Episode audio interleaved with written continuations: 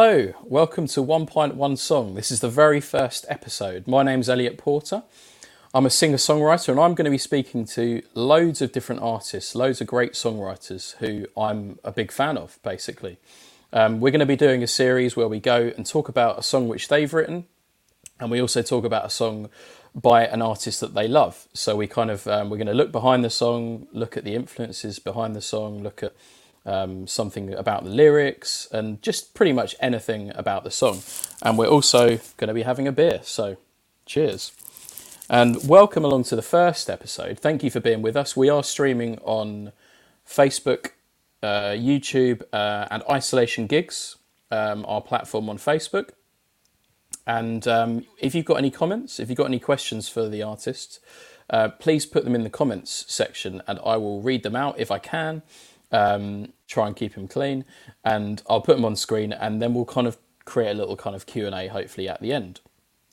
So I'm very pleased um, to have with me today uh, MG Boulter, um, who is a, a, fantastic folk artist who I've met a few years ago when we were both touring kind of um, different on different tours, but we kind of ended up in the same venue a couple of times. And um, it's it's really great to have um, him with me today. And I'm just going to play a very quick clip of um, of a new song which he is coming out soon, along with the album Clifftown.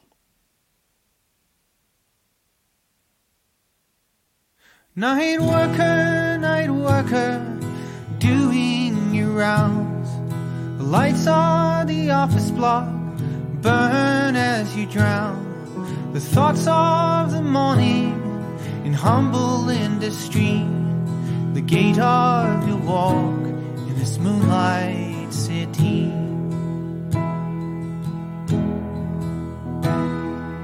Drunk girl, drunk girl, leaving too soon. The parties of tomorrow will never live up to you. Stilettos in your hand. Hello, how are you doing? Hello, Elliot. I'm very well. Thanks for having me on your show. Excellent. No worries at all. No worries at all. That's um, that's a really beautiful song. Um, I was just sitting there listening. I was I was thinking I should have put the whole song on actually. Never mind. But we'll kind of we'll kind of unpack it. So how are you doing anyway? How how is this very strange time treating you first and foremost? Yeah, I, I, I have to admit I'm I'm well. I'm healthy. Um, I'm I'm staking it out here in my flat. Um, Yeah. you know, keeping to my one exercise a day, but yeah, I'm I'm generally good. Yeah, Yeah, thank you yeah. for asking. No, that's good. Yeah, I'd, I'd try and ask everyone because obviously it is very difficult. Um, Like we're we're lucky, aren't we? We kind of like we can still do music and we can still do what we want to do.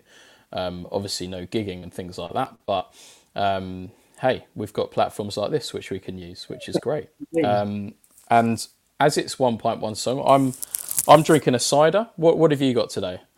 Well, so I've I've gone for a Innis & Gunn lager beer, Ah, yes. crafted in Scotland. Um, I was going to go for tea, but I thought I thought why not? I haven't seen Yeah. you for a long time. Yeah, man. Yeah, definitely. Also, a pint of tea would be that'd be that'd be a lot of tea, wouldn't it? Yeah. It would, that's coming up with that. yeah, yeah. I like I like the Innis & Gunn. I've I've I've had that myself a few times. It's it's a lovely one actually. Yeah, I Um, had, um, I mean, I, uh, just a small story about it actually. yeah. Go for it. Yeah. I'd never heard of it before, and then I, I, I went to see a friend in Sheffield, and I'd, I'd driven all the way up there, um, absolutely exhausted, and he only had one can of beer in his Yeah. house. He said, "This is it," and it tasted like you know the elixir of life. So I've, I've Oh. been a fan ever since. That that was that was a savior from that long from that long journey. That's amazing.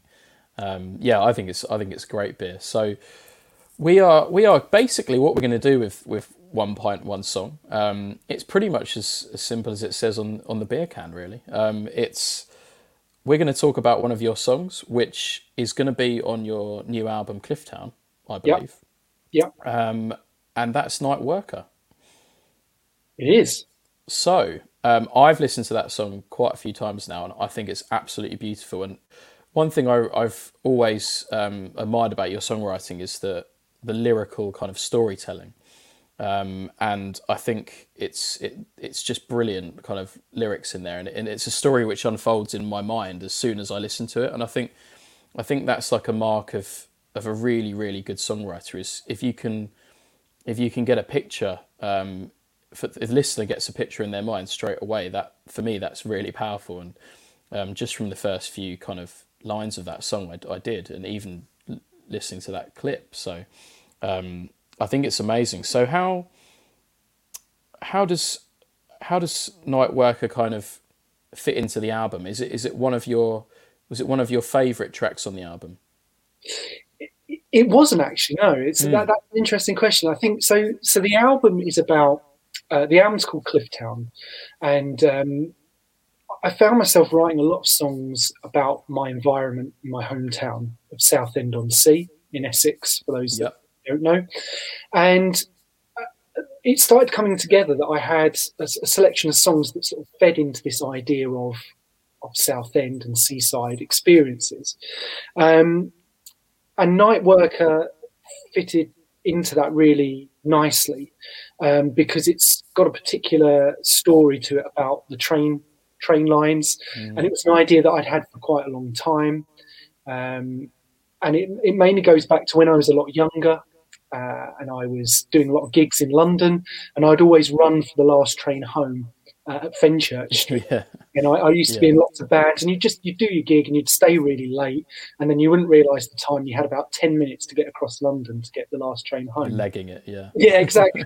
and then in the city of London, for those you know who may who may be able to relate to this, very late at night, you know, most of the city of London is insurance companies, banks, and of course it just drains of people um, after working hours. Yeah. So when you're down there very late at night, it's a very serene, very quiet place.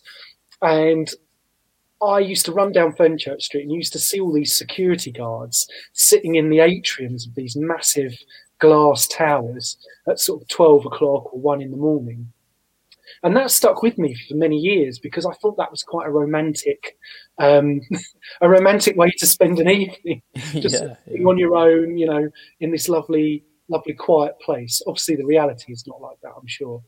So that's where the sort of kernel of the idea of night worker happened, and that obviously um, fitted really nicely in with the, the themes of the, the album.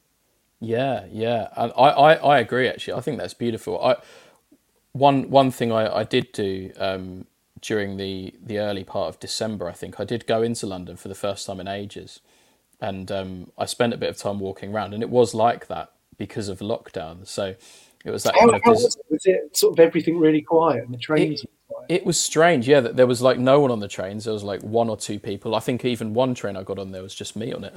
um, and uh, and yeah, but I completely agree. It, it is quite a serene, kind of beautiful thing. London after dark, I think. Like mm. when those areas kind of like Bank and places like that, and Monument and things like that along the river, it gets really quiet. But you kind of see London in its beauty, then, don't you? I, I totally agree. I think that, as you say, there's something quite sort of mystical about the emptiness of it, and especially mm. if you go to, as you say, Bank or Monument or Fenchurch, Liverpool Street during the day pre-COVID, it's absolutely packed. It's yeah. you know, everybody in the world is there, and then as soon as sort of ten o'clock hits, it, it's quieter. And you know, as you know, musicians we're always up at all sorts of strange hours. Oh yeah, yeah, it's yeah. beautiful. You know, and you've got all the statues there on the buildings, and you know, just everything's lit up, but just no one there. It's a really strange, beautiful yeah. sensation. I think. That that reminds me actually. There's a pub. I think it's called like the Old Jamaican Inn or something. It's it's tucked around the back of like near Fenchurch Street and Bank, um, and it's like going back in time. You go in, you go in oh. down these tiny little um, kind of um, little lane to get there, and, and then all of a sudden there's this pub tucked in between like four or five tall buildings, and you're like, wow, and, it, and it's literally like going back in time. It reminds me of that kind of thing, like really there's, late at late there's at night. Great, yeah. There's great pubs uh, around that area because everyone always thinks the city is the sort of, you know, all all's brand spanking new and all those sorts of um, new developments, shopping mm. centre developments around St Paul's and those places. But you're right, there's some really old, old pubs. There's one by St Paul's that I think Christopher Wren either designed or had a quaff there after Ooh, he was after a day's building. I don't know, architecting. Um, and there's quite a few actually uh, around by Leadenhall and places like that. Yeah, really- Yeah, Leadenhall Market. That's that's a quite a cool area actually. Yeah, I like, I like it around there. Um, there's a lyric in there's a lyric in that song which I I really loved. Um, I think it I think it's something about a drunk girl at last night's parties. Could Hmm. could you tell me what that lyric is exactly? I can't I can't remember exactly. yeah. but- So that that's a really good. I'm really glad you focused on that. Because There's a good. that. Well, well picked. we didn't set this up. yeah. So there's so so the, the lyric goes drunk girl, drunk girl, Mm. leaving too soon. The parties of tomorrow will never live up to you. Stilettos in your hand, your heart on your sleeve, go home to the comfort of midnight and sleep. so good. And- yeah. And that, that was that was a direct observation of again when you're getting the last train home or the last few trains home, anyone that gets on the Fenchurch Street to Southend, Thorpe Bay, Shoeburyness line will totally relate to this. But if you get on those late night trains, you tend to get a lot of drunk people, a lot Yeah. of office workers having late night drinks on the way home. Weekends, it's even worse because people are coming back from clubs and theatres, and and it's a really beautiful, lovely atmosphere. Everyone's drunk, everyone talks to you. It can be a bit unwanted at times if you if you're not drunk and you just want a quiet 40 before you get home.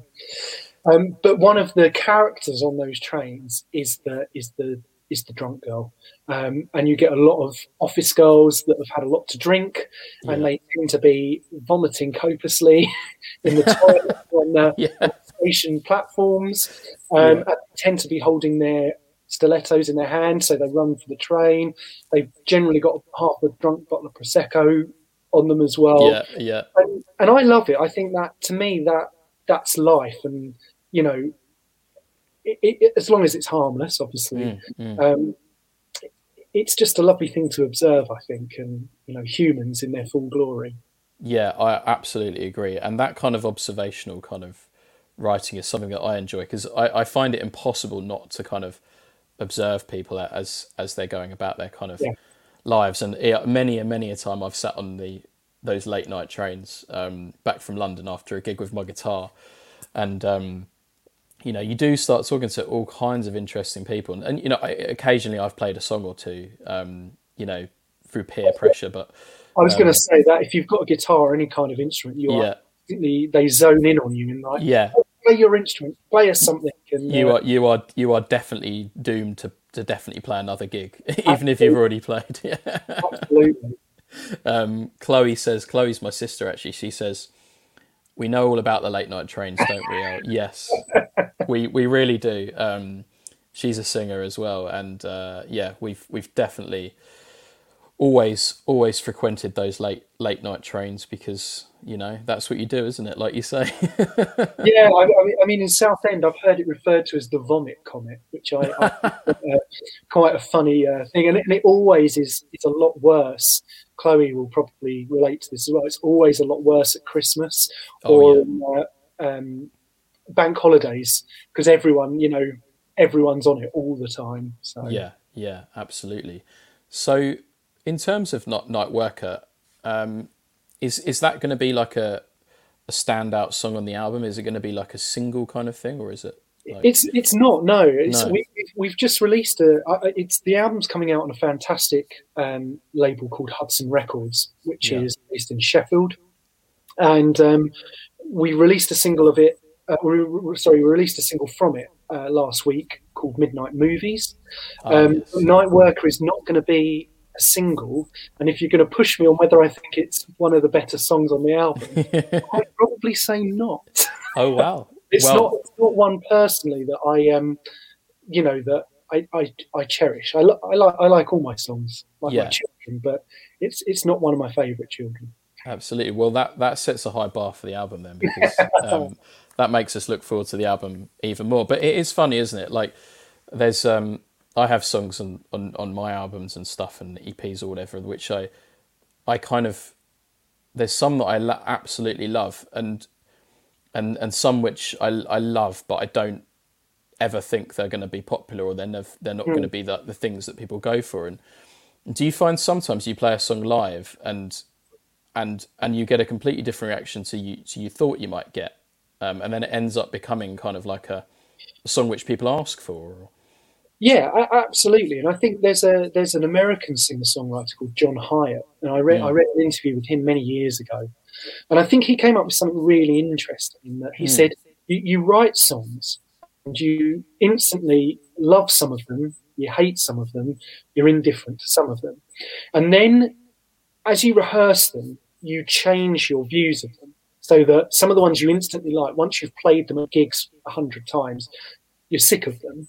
Yeah. But then ones that you didn't were indifferent to, you hated, suddenly they become your, your favourites.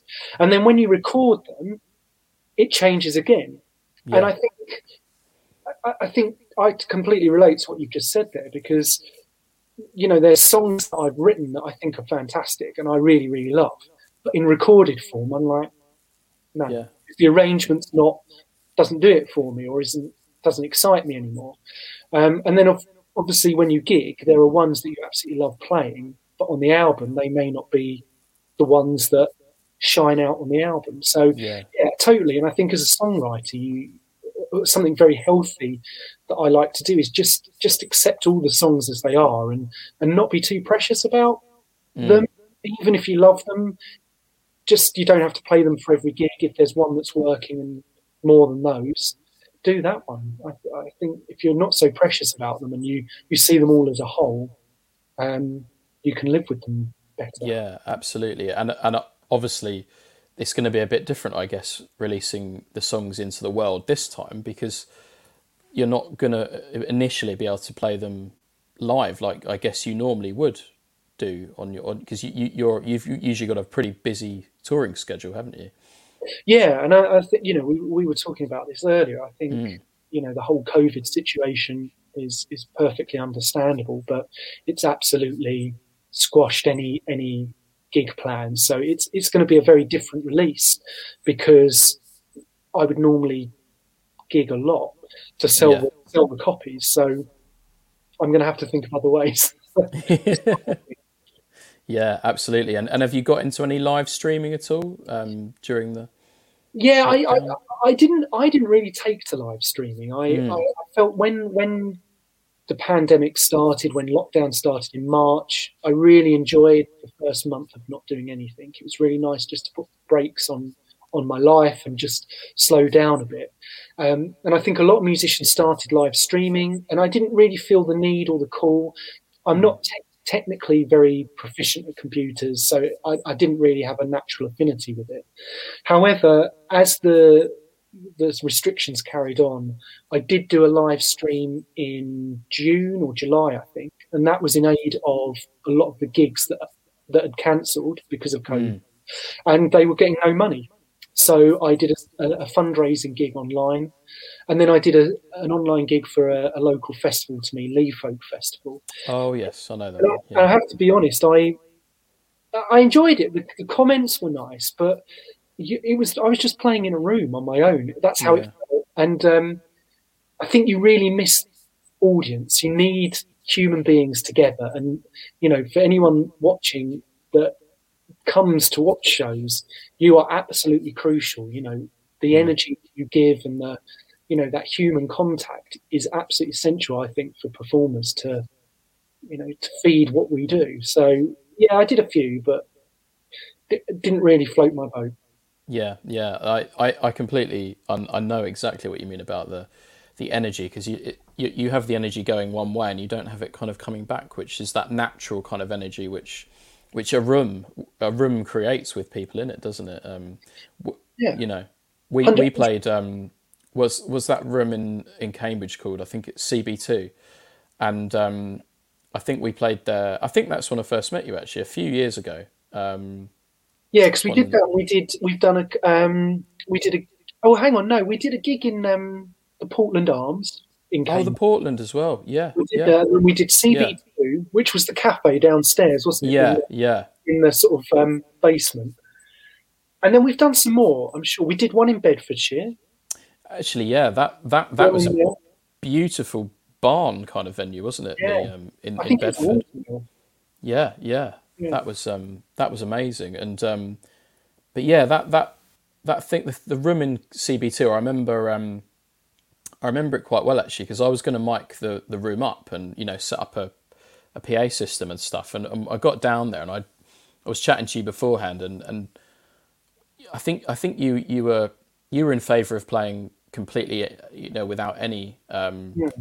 any mics or anything like that, and I and I, I don't normally play like that, but um, I actually thought, well, actually, it's going to save me a lot of time and, and effort. And looking at the room, it's so small, but it's one of those rooms which I believe kind of it's got a natural energy anyway. And without the without the sound system, I, I found it to be like it was one of my favorite gigs. It was just oh. beautiful, beautiful kind of um, completely acoustic. And um, yeah, it kind of goes to prove, doesn't it, that sometimes a room just needs someone with a guitar or a, you know, um, whatever instrument they've got, or just singing sometimes. Yeah, I, I, totally agree. I think I think I learned that. I think it takes a lot of confidence when yeah. you're doing a gig. It takes a lot of confidence just to say you don't need the PA. And I think for me, I, I, saw I can't remember who it was. I saw I went to a gig, and it was someone. It was something like the borderline, uh, borderline in um, the West End of London. Yeah. It was somewhere where it was a sizable enough gig and the PA blew up, and the, the performer just didn't it didn't phase him at all, and he just went, "Don't worry." Got his guitar and he, he went out into the crowd, and it was captivating. It drew it drew everybody in, and I, I tried it a couple of gigs, and it, it seemed to work. So I think that CB two, I I wasn't being cavalier with, with it, but I just it was it's a, it was a nice room, wasn't it? And and the audience were quiet and respectful, and it was a small audience, so yeah, it, it felt like a, a, natural thing. And I think it doesn't work in every situation. You couldn't you couldn't just do it, especially if someone's talking at the bar. It's oh, got yeah. situations where everyone's into the gig. It's small enough for your voice not to get lost, and you you know because I play guitar quite quietly as well. Mm, so, mm, mm. Yeah, yeah. It, it has to be it has to be a kind of intimate kind of listening audience, and and yeah, like a, a room like that is completely right. And I, I'm really glad we did because it um it was really interesting. Actually, it was really nice. Um, so one thing I did I have noticed when when I've kind of um, been off stage, kind of watch watching watching you play, is the the brilliant kind of stories you tell in between the in between the songs. So you always give like a really good kind of um, background to the to the songs, um, and I think storytelling is probably like it's probably one of the key things in in your writing, isn't it? Like um, I know you're I know you're very very into history and and mm. and things like that. And is that is that the case with this album as well? Yeah, I I, I think there's a couple of points there. I think uh, Elliot. I think you know when you perform uh, well, no, actually, go, going back, I think as a performer, you, you have to find your voice. I think in anything mm. you do, you have to be you, don't you? And I think, yeah, I, I, obviously, I can only speak for myself, but when I was younger, and when I started playing guitar, I just I just wanted to emulate what I saw, and I didn't really think about what I or who I was as a person. It was all about right. Well, I've seen that on top of the pops, so that's that's what I'll do. Mm. And I, I, had a bit of a revelation in sort of 2010, 2011 when I just realized I am who I am and I, I like history and I like stories and I feel certain things and I think in certain ways about things. And so I started putting that in the songwriting and that made me feel much more comfortable and much more aware of what I was doing and why I was doing it. And then I think that the, the sort of the patter between songs, it doesn't come easy for me. Mm. Uh, I think it's a bit like doing a best man speech when everyone expects expects you to be funny. I think in a perfect world, I'd just go on stage, play my guitar, sing, not say a thing, and then just go home. But obviously, it's showbiz, isn't it? You have to entertain people, yeah. and in between, when you're tuning up and you know making things interesting, you have to you have to talk. And for me, I found it comfortable. I felt I was comfortable talking about the songs and and the reasoning and the, the ideas and the thoughts behind the songs.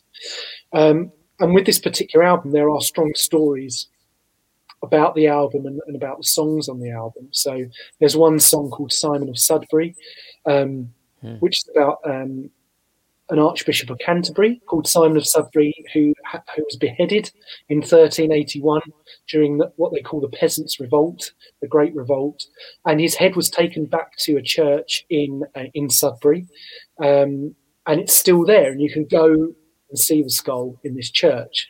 And so I went one day. I wasn't thinking about music. I just went because I was interested. Hmm. But then a song came out and some ideas and thoughts about life and what we do and how how our life compares to 1381.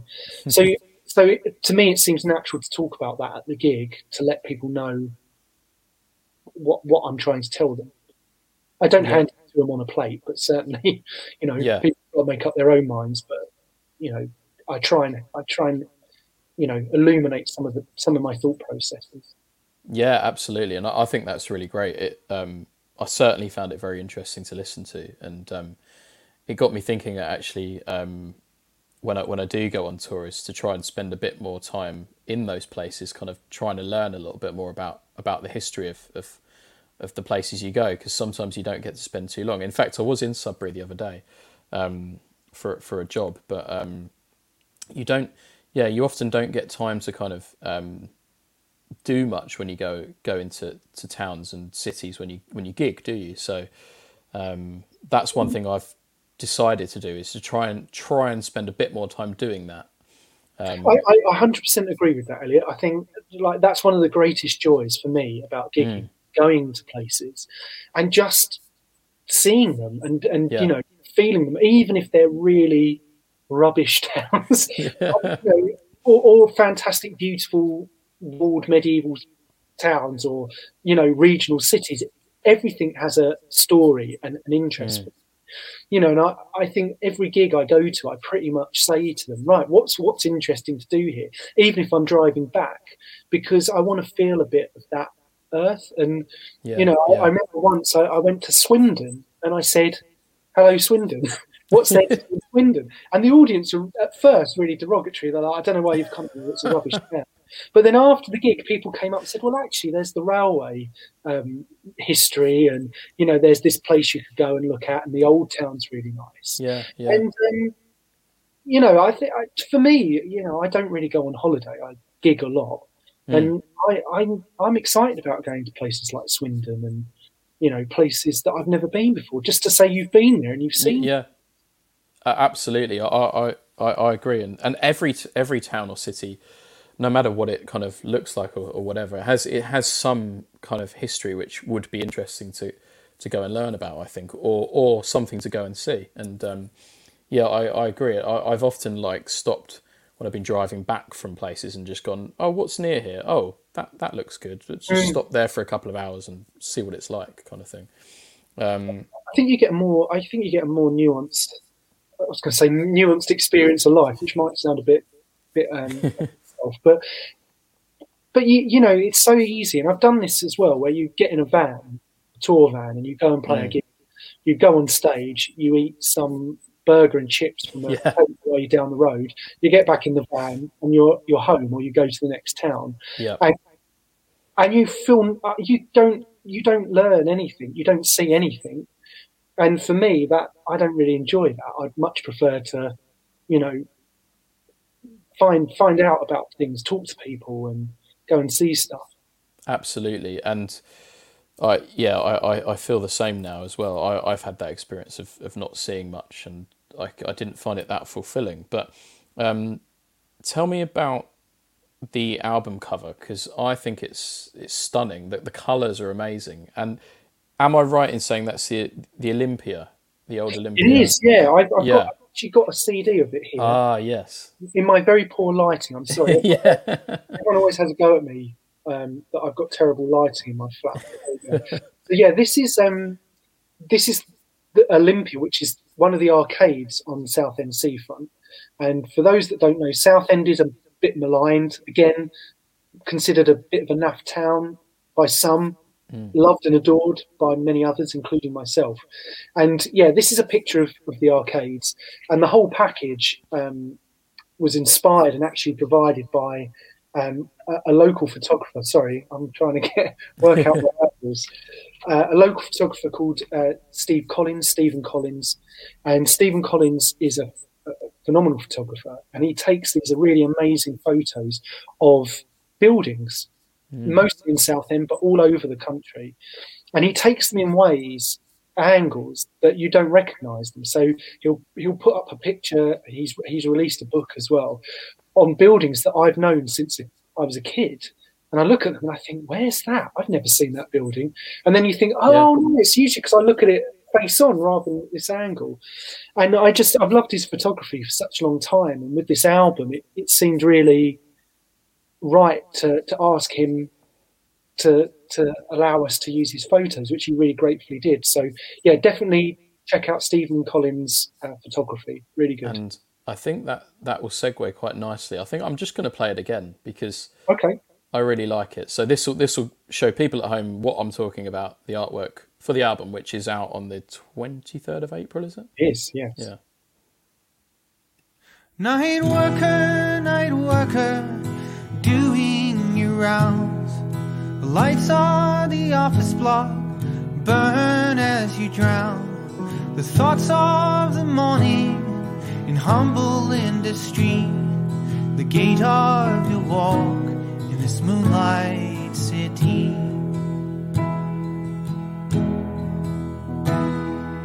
Drunk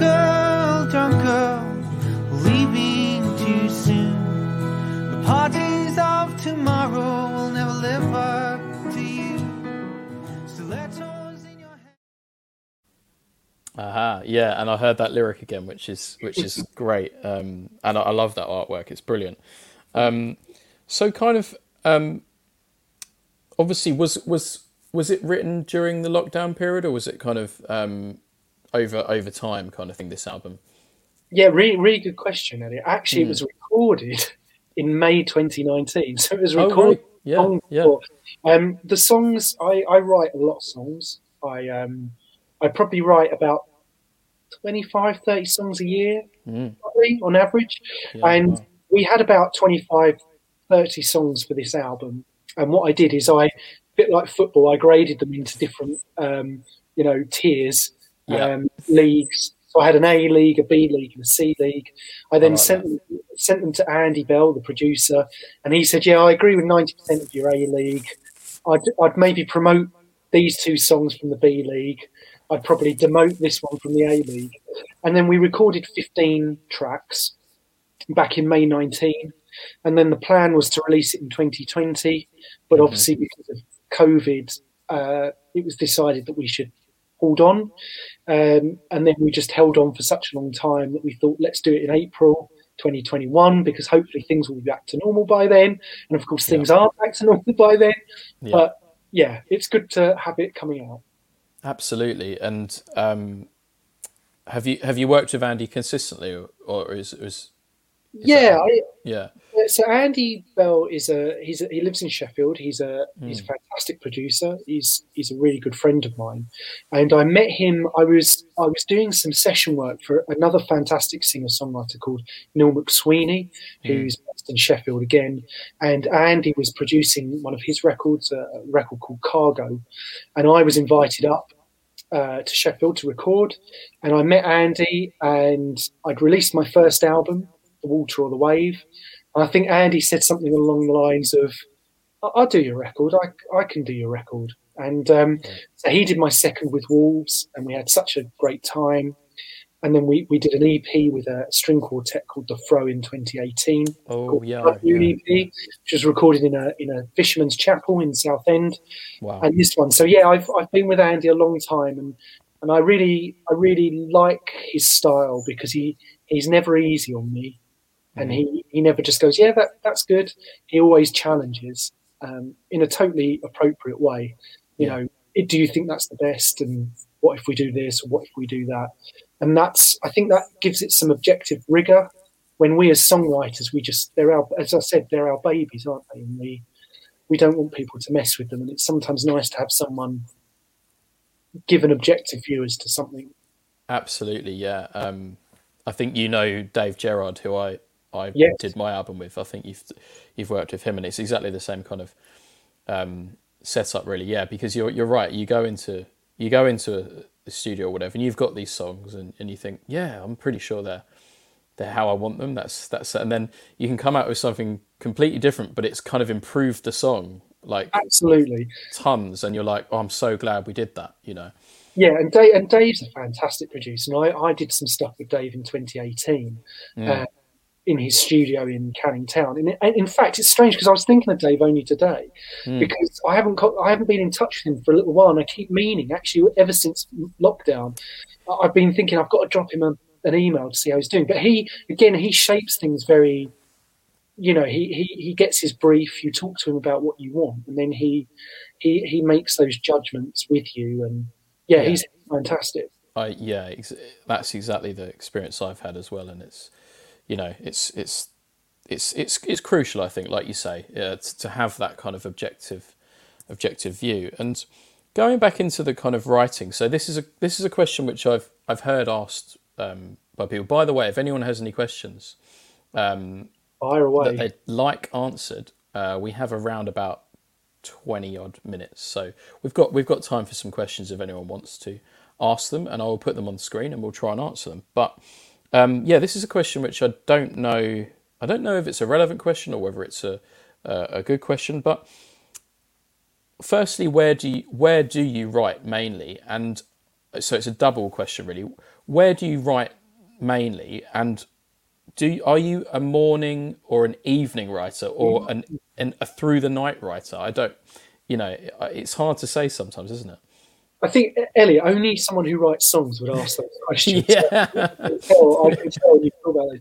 I think that's such an interesting question because I think you have a certain spot, don't you, where you Mm. the creative juices flow. I think I think before I answer, it's, it's it's important to preface that I have a notebook which I have with me all the time because words and ideas and thoughts come into my mind at the most inopportune times when you're on the train. When you're in the shower, whatever. So I always have a notebook because I can write it down and it's it's stored there. But I find my kitchen really inspirational. wow, And I that's interesting. so I have my notebook open by my microwave and I will walk around my kitchen with my guitar. And that is where I get a lot of inspiration. I think it's because I like hard surfaces hmm. and there's nothing there to distract me. If I sit in any other part of my flat, I'll be looking at books or records or, you know, I'll be looking through my mail. I'll be doing anything but writing. Yeah, yeah, Whereas in the kitchen, there's nothing to do. So apart from cook, you can't do that. can't do it all day. Yeah, so yeah, so so I, just for me, it's it's a nice place. Also, the bathroom. I'll stand in my bathroom. It's such an odd thing, I know, but wow, it's just a non-distraction. I think in terms of time of day, I'm. Um, I think it depends. I think it tends to be afternoon. I do a Yeah. lot of preliminary stuff in the morning. I'll do a lot of writing ideas and throwing muck against the wall and ideas against the wall in the morning. But it's not until after lunch that I sort of I'm relaxed in my day. Occasionally, I'll do evening writing. Occasionally, but Yeah. uh, yeah, it comes whenever it comes. yeah, I, I, I, I agree, and yeah, it's really interesting to because I've I've heard some people who only write at night, or or some people who only only write during the day, but but I, I feel like it. I feel like it can come at any time. How about you? What, what what's have you got a special room or? Um, I don't have a special place per se. Um, I find I can kind of write anywhere really, but I suppose I would say probably this sofa that I'm sitting on now is Right, okay. probably where, where I just pick up the guitar. Um, I guess that's probably probably the place. Um, but timing wise, I'm normally I'm normally a more of an evening writer. I think I I don't think I'm a very much of a morning person, so um, it does take my brain a little while to get going um, during the day. So uh, and I feel like my I process the day and then then stuff comes out more in the evening. So say after like five o'clock or something like that. Yeah, and I think there, I, I did an interview with a great blog actually called I Said Yeah, and um, they asked me a question a few months ago because they were saying that Nick Cave goes and does a sort of nine to five. He goes into his office Yeah, and writes, and then he, he just comes out. And they asked me whether I would do that. Do you think that's a, a thing to do? Hmm. And I thought it was an interesting question because I could quite happily work seven hours a day on on songs, but I think a lot of it's to do with inspiration, and I think yeah, you, you need you need the inspiration, which you, I don't think you necessarily can work at. It's just that will to do it. Yeah. And then once you've got that will, I think the more practiced and experienced you are in songwriting, you draw that inspiration out. And I think that's Yeah. probably what Nick Cave does. He has his inspiration and then he works on it throughout the day. Yeah. And then he produces a volume of stuff which gets whittled down to a, an album or, or a concert. And I, yeah, so I thought that was an interesting thing to put in the mix because I think people write in different ways. Yeah, absolutely. I've heard Ryan Adams is very similar. He he has a nine till five kind of regime, and he, he has a typewriter apparently, Oh, um, and he just sits there typing away um, on his typewriter. So I mean, that's that's a really cool image. I think for um, I don't have a typewriter, but yeah, a notepad like yourself. Yeah. Um, and how long did the album take to write? Was it kind of was it written over a short period, or was it was it just this kind of consciousness kind of seeping in? Yeah, I, I don't think I've ever written an album for an album's sake, if that Mm. makes sense. I think I'm, I'm always writing songs, as I say, and I think you just come to a point. It's a bit like a Neil Young, Bob Dylan approach, which is they write Yeah. so many songs and they just go, right, we'll take those 10, that's an album. We'll take those 10, that's the next album. And I- think I operate in that way. I don't, I don't necessarily sit down and go, right, I need to write 10 songs for an album. What I'll do now, for example, is that I've released this, or when I've released this, I've already got 15, 16 songs already written since lockdown. And they're not going to be the next album. I'm not writing those to think, like, this is the next album, because I know, as we've just touched upon, not all of those 16 will ever be on the album. And by the time I get round to saving the money to do the next album, I'll probably have Mm. 25 songs. So there's there's never been a, a situation where I thought, wow, this is I'm I'm going down this path, and Yeah, this is yeah. to be the album. I'll very much go. I think it's time I need to do an album. What what have I got? And then I'll look at themes. And you know, with Clifftown, there was very much I was going through a period where I was writing a lot about my hometown. Yeah, and recently, I've been I've been writing a lot. Don't laugh. I've been writing a lot about UFOs Oh wow. because it's sort of stuff uh, that I experienced as a child, uh, and I've sort of worked sort of memory and memories and UFOs and wonder, the wonder of the world. So Yeah, yeah. the next album might be something to do with that. It might not be. Who knows? Who knows? And it, and like you say, it's great to throw out all these ideas because you never know where they're going to go, and it might become something else, and it might not, and um, who knows? But um, we have a question from. Um, this is a question from my mum, actually. Ah, um, Hello, Mum. um, which artists have inspired and influenced your music the most? It's a really good question, Claire. And as you can see from behind me, I have a I have an extensive record collection. So it's a it's a hard Indeed. it's a hard question to answer. Um, there's so many, there's so many, and I, I like different people, but I think off the top of my head, I'm I'm I'm a big Neil Young, Bob Dylan fan. Yeah. I love the aesthetic of Neil Young. I love his sound. I love his spontaneity. Dylan lyrically is just epic. It's, there's just so much, and he's a bit like Picasso. It's it's more about his life than is necessarily his work. You know, it's it's all one. Mm. thing. But I re- I really like um, all sorts of things. I, I really like the musician Iron and Wine uh, Yeah. who's an American singer songwriter. I love Tom Waits. Um, I've got to look behind. I've got to look behind me. I love Okkervil River, which we're going to talk about a bit later. Um, all sorts of things. I've been really enjoying the new Bonny Light Horseman album. hmm My friend introduced me to that the other day. I, I absolutely love that. So yeah, I'm always I'm always looking at music um, and listening to new music. I like a lot of classical music. I really like choral music. I love I love rock. All sorts of things.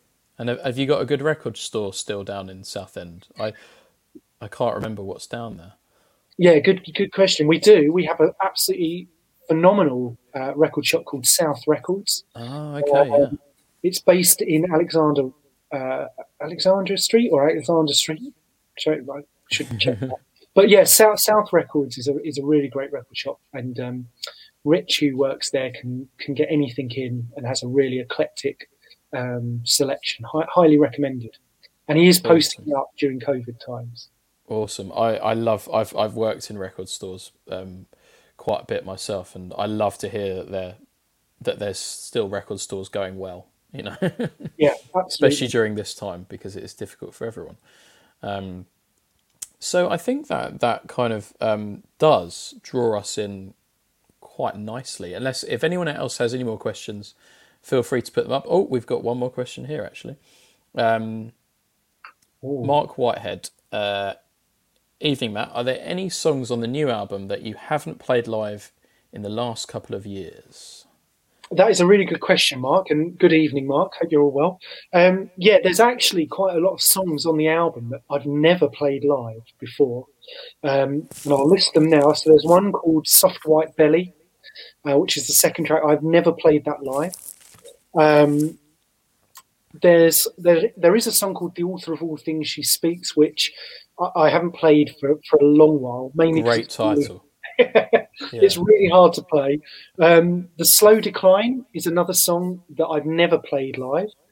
Um, Remnants is also a song that I have never played live. So there's at least three songs on the album, Mark, that you will have never heard before. That's really cool. yeah, that's there's some great titles there. Um, I'm a bit of a sucker for titles. If I hear a title, I have to listen to the song. Um, I really struggle. I don't know about you, Elliot, but I really struggle mm. to write song titles. I, I, yeah. I, write a song and then I think, oh, what am I going to call this? Yeah. Do you sometimes find you have a song that's been hanging around about a year and it still hasn't got a title, and, and you're Absolutely. like, but then sometimes, the, sometimes the title can be so simple, or it's kind of not simple. But it, I, I often find they come to me in the shower, or or um, when I'm out on one of my lockdown walks, which I do pretty much every day now. Um, things like titles then come to me then. But yeah, it's it's weird.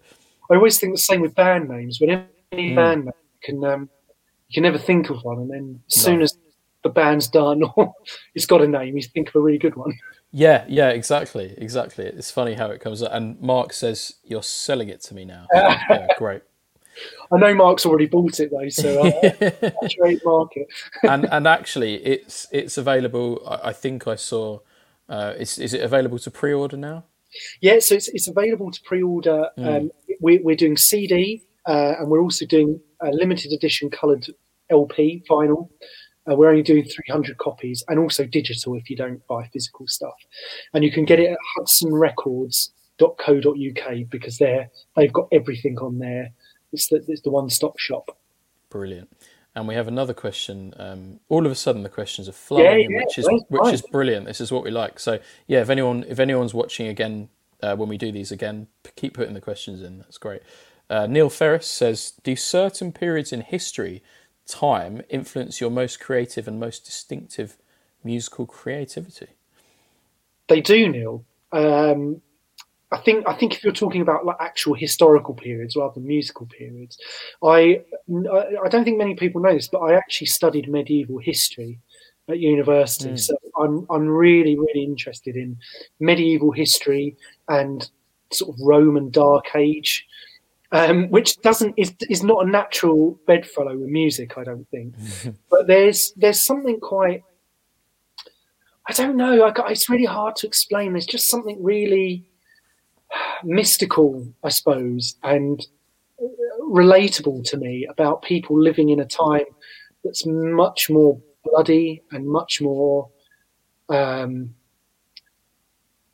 I think, complex than ours, even though technologically, society wise, they might not have been, although that might mm. be a bit of a, a bit of a, reductive statement. But yeah, I'd say medieval history.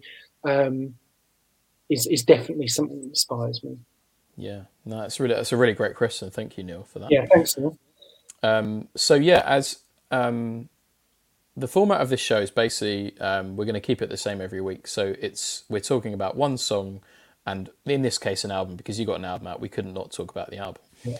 Um, and then we're going to talk very briefly about a cover um, that you've chosen. Yeah. So um, I, I, think this is for me, it's exciting because I like to hear like what people choose because then it gives me opportunity to go and listen to something that I hadn't heard before. Um, I knew of Okkervil River, and I think I've said it right. Yeah, yeah, Um, yeah. I always get it wrong. Um, I knew of I knew of Okkervil River and, and their music, but I hadn't actually heard the song that that, that you sent me. Um, so it's called Okkervil River R.I.P. I think. Yes, it is. Um, Yeah, sorry. Yeah, no, I was just just going to say, uh, tell us why you love it, really. yeah, I, I think you you sort of um you asked me to pick a song, and of course I instantly panicked and thought, oh my god, you know, It's what- hard, isn't it? I've got to pick one song that represents or something I can say interesting about. Yeah. And this this I picked this song for a number of reasons. First, it's it's a modernish song. I think it was released 2018 on their album The Way. I'm a big Okkervil River fan. Um, I love novelistic songs, songs that you get lost in, and it refers again a little bit to what Neil was touching upon about the history. Mm. But I love songs that I listen to and I go, what does that mean? What what are they referencing? So this song is very dense. It's like a novel. You can get lost in it. It paints a beautiful environment. The end verse about him going into the bar, watching the band is beautiful Yeah. with the string arrangements. He he name checks Judee Sill dying in a trailer park. And Judee Sill is one of my favourite artists. He he mentions a rap band called the False MDs and a rapper called Doctor DJ Doctor Rock. I'd never heard of them. He references his granddad um, in his last days of his life. Just very emotive, beautiful imagery. Uh, he's a, he's a superpower, this man. So a really good song. Yeah, and where are they from? They're from America. I, Yeah. I think Will Will Sheff is the singer songwriter, Yeah. Main guy. And I think he's from New England originally, but he lives Mm. in LA now. Um, I met him actually in London, Oh wow, yeah, and he's one of those people that's a lot taller in real life. yeah, but yeah, I, they're just. I just think they're lyrically immense, and yeah, they're just a great, great band. yeah. It's really well put the way you described it, um, novelistic, because that's what I found when I I watched the video. I had to watch it a few times because there's so much stuff going on. It, it's brilliant, and um, I and then I got on a little bit as you do, kind of like a little bit of a binge watching of other videos, and I think I ended up watching like a live show for about an hour. Um, I think that they were doing in England somewhere. Um, I can't remember, but I, I think one of his songs. Interesting you say London because I think one of their songs references Camden Town. Um, It does. I heard. Yeah, that was it. Yeah, it was Yeah, a great brilliant. song. That really Brilliant. great song, and um, it's one of those things where I, I I presumed they were American, and then I heard Camden Town, and I was like, "Ooh, Camden Town, okay." I know Camden quite well, so yeah, it's uh, it's it's funny when you hear kind of like um, artists from other countries talking about England, you know, because I, I find I write a lot about England and and London in particular because I've spent a lot of time there. But yeah, you don't always feel like you know other people from other countries would. But if they've toured there, then why not? Yeah, Yeah, and I think I, I read again. I read a really interesting interview years ago with Richard Thompson, and he he very much said, you know, it's American iconography is really it really suits rock music and modern pop music. You know, yeah, yeah, you know, Route 66 and all that. You know, Chuck Berry. And Richard Thompson said, I wanted to bring that sort of English iconography, and I think that Mm. again goes back to my my interest in medieval history. is I think there is a lot of things in British culture that lends itself to great imagery and great storytelling. So why not do it? I completely agree. I completely agree. And um, do do you cover any of their songs in your live sets? I don't know. I do No. cover a few songs, but um, but not Okkervil River. So maybe I yeah. should. maybe it, maybe it's a future thing.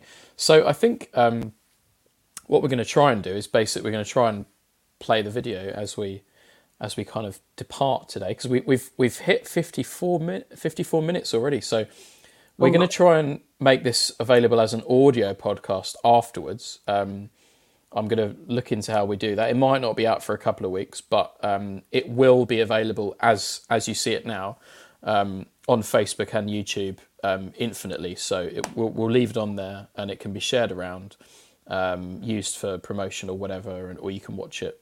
People that want to watch it again um, can. So oh, I just got to say, Matt, thanks so much for coming on. And Thank you so um, much for having me, Elliot. It's been really good. Thank you. it's been brilliant to catch up again. This is a time when musicians are, are missing kind of um, the kind of social element of gigging and touring and stuff. So this is the kind of platform which we want to bring people together, even if it's just for an hour on a Wednesday Wednesday night. So I hope everyone can join us again next week. I'll be announcing um, the guest for next week, probably uh, probably at the weekend. Um, so keep your eyes peeled on Elliot Porter Music and Isolation Gigs.